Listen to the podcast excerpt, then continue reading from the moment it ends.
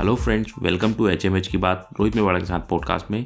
आज की इस पॉडकास्ट में हम बात करेंगे रेगुलर ब्लॉग पोस्ट करने के क्या क्या फायदे हैं। अगर आप ब्लॉगिंग में सक्सेस होना चाहते हैं और आप चाहते हैं कि आपका ब्लॉग है वो गूगल में रैंक करे, तो उसके लिए आपको रेगुलर ब्लॉग पोस्ट करनी होगी। उसके लिए आपको क्या क्या करना है, किस तरीके से करना है, वो सब मैं आपको इस पॉडकास्ट में बताऊंगा। तो अगर आपको ऐसा लगता है कि आपके पास पोस्ट के आइडियाज नहीं है, तो मैं आपको बताऊंगा आपको पोस्ट के आइडियाज कहाँ से लाना है, किस तरीके से एसईओ करना है। वो सब कुछ वैसे तो मैं अपनी पिछली पॉडकास्ट में तो कवर कर चुका हूँ, तो आप उन्हें भी जाके सुन सकते हैं। बाकी अभी मैं आपको इस पॉडकास्ट में डिटेल में बताऊंगा कि अगर आप रेगुलर ब्लॉग पोस्ट करते हो तो आपको क्या क्या फायदे हैं। सबसे पहला तो है, अगर आप डेली ब्लॉग पोस्ट पब्लिश करते हो तो गूगल में आपकी रैंकिंग बढ़ेगी। अब उसके बहुत से डायरेक्ट तरीके हैं, कुछ इनडायरेक्ट तरीके हैं। जैसे आप ब्लॉग पोस्ट रेगुलर पब्लिश करोगे तो गूगल के पास ज्यादा ऑप्शन होंगे आपकी वेबसाइट को दिखाने के, ज्यादा कंटेंट होगा तो ज्यादा विजिटर ज्यादा तरीके से आपकी वेबसाइट पर आएंगे। तो इस तरीके से मतलब बहुत बार ऐसा होता है कि हमारा हाई क्वालिटी कंटेंट भी रैंक नहीं कर पाता है। उसका कारण ये है कि कुछ विजिटर ही नहीं आते उस पर स्टार्टिंग में, तो गूगल हमारे पेज को सही तरीके से समझ ही नहीं पाता है। जैसे आपको ये पता होगा कि हमारी वेबसाइट का जो पेज है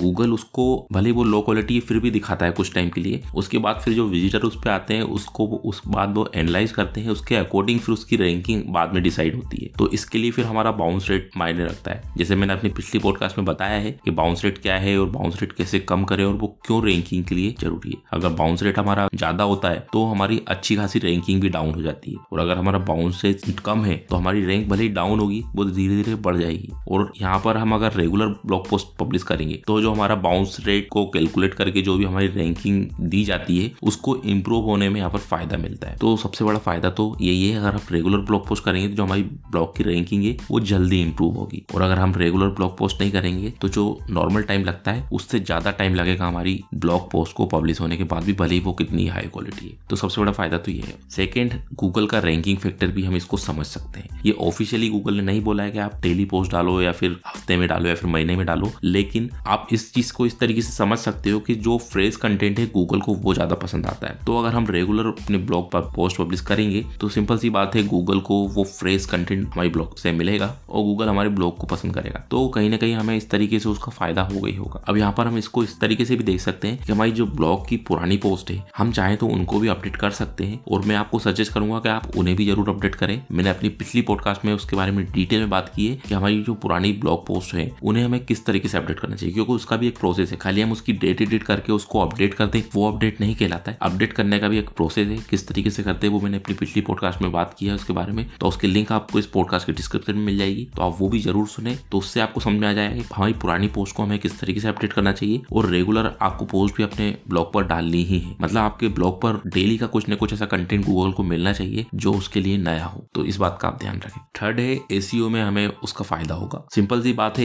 एसईओ में हमें फायदा इस तरीके से होगा, ज्यादा पोस्ट होगी मतलब ज्यादा कीवर्ड्स होंगे, ज्यादा कंटेंट होगा। ज्यादा कंटेंट होगा तो गूगल के पास ज्यादा ऑप्शन होंगे, तो इस तरीके से हमें मतलब इंटरनल लिंक में और सारी चीजों में हमें गूगल में उसमें फायदा मिलेगा। ये तो आपको पता ही होगा, गूगल में अगर हमें रैंकिंग करना है तो हमारी पोस्ट के लिए बैकलिंक जरूरी होती है। अब जरूरी नहीं हम ये दूसरी वेबसाइट लें, हमारी वेबसाइट में भी हम अगर इंटरनल लिंक करेंगे तो उसका भी हमें फायदा होगा। तो हम इंटरनल लिंक अच्छे से जब कर पाएंगे जब हमारी वेबसाइट पर ज्यादा कंटेंट होगा, ज्यादा पोस्ट होंगी, तो हमारे पास ज्यादा ऑप्शन होंगे इंटरनल लिंक करने के। ऐसा नहीं है कि हम कुछ भी जहां पर किसी पोस्ट की जरूरत ही नहीं है वहां पर अगर इंटरनल लिंक करेंगे, इनरेलेवेंट इंटरनल लिंक करेंगे, तो उससे यूजर को भी खराब एक्सपीरियंस होगा और गूगल भी उस चीज को फिर पसंद नहीं करता है। क्योंकि गूगल को सबसे मेन चाहिए कि हमारे जो यूजर हैं उनको हम अच्छे से अच्छा एक्सपीरियंस दें, जो उन्हें चाहिए वो उसी तरीके से उन्हें दें। ये आप ध्यान में रखिए। तो इस तरीके से आप ये कब कर पाएंगे जब आपकी वेबसाइट पर ज्यादा कंटेंट होगा। इसलिए आप अगर रेगुलर पोस्ट करेंगे तो उससे आपको ये फायदा भी होगा कि आपको इंटरनल लिंक करने में ज्यादा परेशानी नहीं होगी, और आप अपने जो विजिटर हैं उनको अपने ब्लॉग पर ही बनाए रखेंगे। फोर्थ है, आपके जो विजिटर है आप उनसे एक अच्छा कनेक्शन बना पाओगे। उसका सिंपल मतलब आप समझ ही लीजिए कि आपकी वेबसाइट पर अगर ज्यादा कंटेंट होगा तो जो यूजर आ रहे हैं आपकी वेबसाइट पर उनके पास भी ज्यादा ऑप्शंस होंगे कि वो क्या क्या पढ़ सकते हैं। तो ऐसे चांसेस बढ़ जाते हैं कि हमारे ब्लॉग पर उन्होंने कोई एक टॉपिक रीड किया तो उससे रिलेटेड उनको दूसरा भी कोई टॉपिक मिल जाए जो वो रीड करना चाहे। तो इस तरीके से वो हमें वेबसाइट पे एक पेज से दूसरा पेज, दूसरे से तीसरा पेज, तो ऐसा जब वो रीड करेंगे हमारे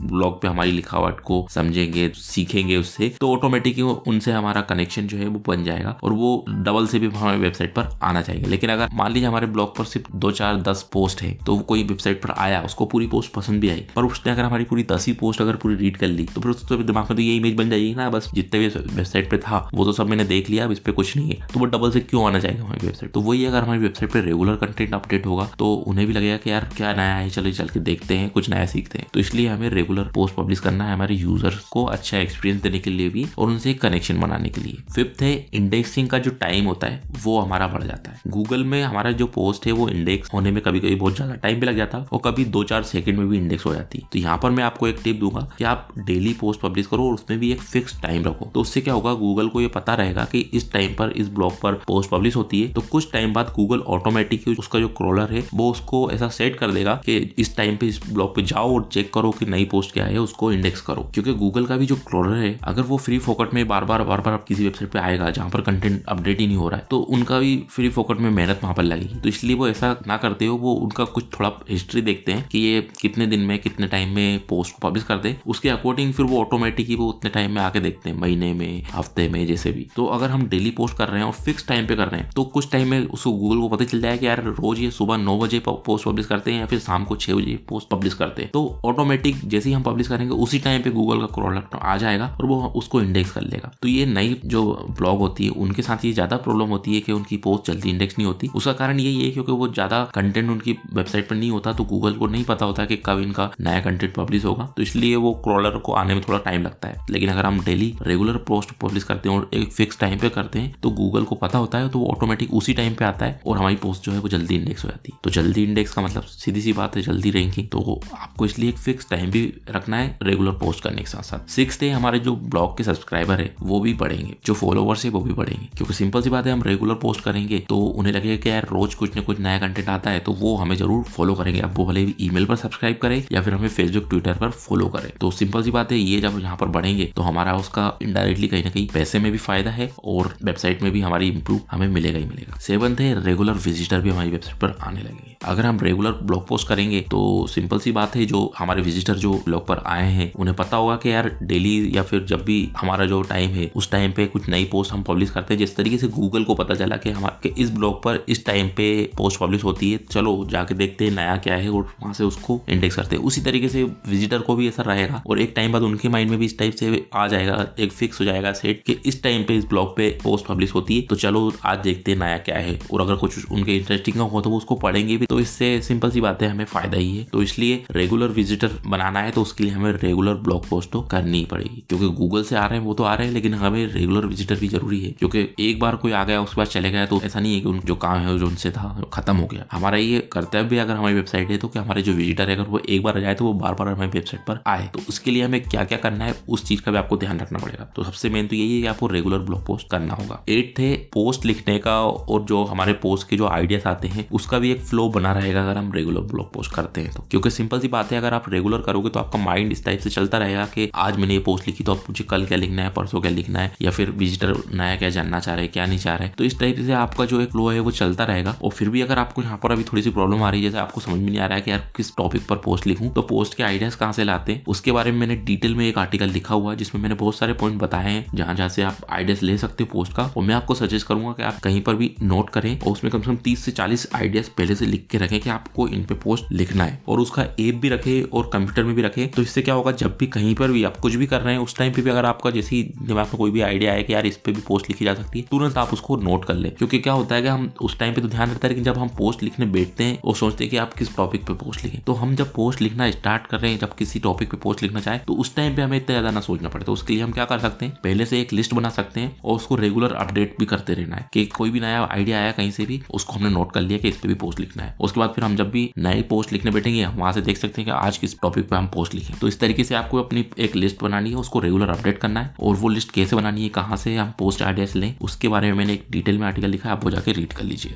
9th है रेगुलर अगर हम अपडेट करेंगे हमने ब्लॉग को तो हमारी जो ब्लॉग की जो क्वालिटी है वो भी इंप्रूव हो, क्योंकि ये तो सिंपल सी बात है हम रेगुलर जब पोस्ट पब्लिश करेंगे तो उसमें जैसा भी हमें रिस्पॉन्स मिलेगा उससे हमें समझ में आएगा कि अच्छा मिल रहा है फिर खराब मिल रहा है, तो वहां से हमें सीखने को मिलेगा कि यार यहाँ पर हम ये गलती कर रहे हैं या फिर हमें इसमें इस चीज को भी इंप्रूव करना चाहिए ताकि हमें और अच्छा जो रिजल्ट है वो मिले। तो इस तरीके से हमारा जो ब्लॉग का कंटेंट है वो भी इंप्रूव होगा और उससे भी कहीं ना कहीं फिर हमें लॉन्ग टर्म में फायदा ही होगा। होगा। तो ये सारे फायदे हैं जो आपको रेगुलर ब्लॉग पोस्ट करने से मिलेंगे। तो उम्मीद है अब आपको क्लियर हो गया होगा कि रेगुलर ब्लॉग पोस्ट करने के फायदे क्या है। और अगर आप रेगुलर पोस्ट नहीं करते हो, आप सोचते हैं कि मैं महीने में एक बार करूं या फिर हफ्ते में ही एक बार करूं लेकिन बहुत हाई क्वालिटी करूं, मैं आपकी इस बात से भी एग्री करता हूं कि ऐसा कोई जरूरी नहीं कि आप फिक्स डेली ही पोस्ट पब्लिश करो। आप 2 दिन में एक पोस्ट पब्लिश कर सकते हो, हफ्ते में एक कर सकते हो, लेकिन उसका सिंपल सा फंडा यही है कि आप जितना ज्यादा हाई क्वालिटी कंटेंट पब्लिश करोगे उतना ज्यादा आपको फायदा है। डेली पोस्ट पब्लिश करने का मतलब ये भी नहीं है कि आप कुछ भी पब्लिश कर दो। क्वालिटी आपको सबसे मेन रखनी है, क्वांटिटी से ज्यादा। ऐसा नहीं कि आप 100 पोस्ट पब्लिश करो जिनकी कोई क्वालिटी ना हो तो कोई विजिटर आपकी वेबसाइट में नहीं आएगा। लेकिन अगर आपने एक पोस्ट ही पब्लिश की है जिसकी क्वालिटी बिल्कुल दमदार है तो वो 100 पोस्ट के बराबर है। तो आपको इस बात का भी ध्यान रखना है, आपको क्वालिटी भी मेंटेन करके रखनी है। हाई क्वालिटी पोस्ट कैसे लिखते हैं उसके बारे में मैंने डिटेल में बताया है कि हाई क्वालिटी पोस्ट किस तरीके से होती है और हमें किस तरीके से उसको लिखना है। तो वो भी आप पिछली पॉडकास्ट सुन के जान सकते हैं। उसकी मैंने डिटेल में आर्टिकल भी लिखा है, आप वो पढ़ सकते हैं। जितनी भी मैंने अभी यहाँ पर इन्फॉर्मेशन दी है उससे रिलेटेड जितने भी टॉपिक्स हैं, जो भी इंपॉर्टेंट इन्फॉर्मेशन है जो आपको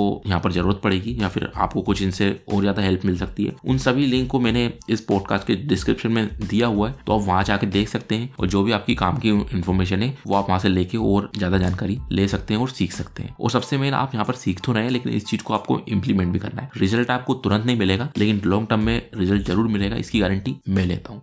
तो चलिए मिलते हैं अगली पॉडकास्ट में, जब तक के लिए गुड बाय।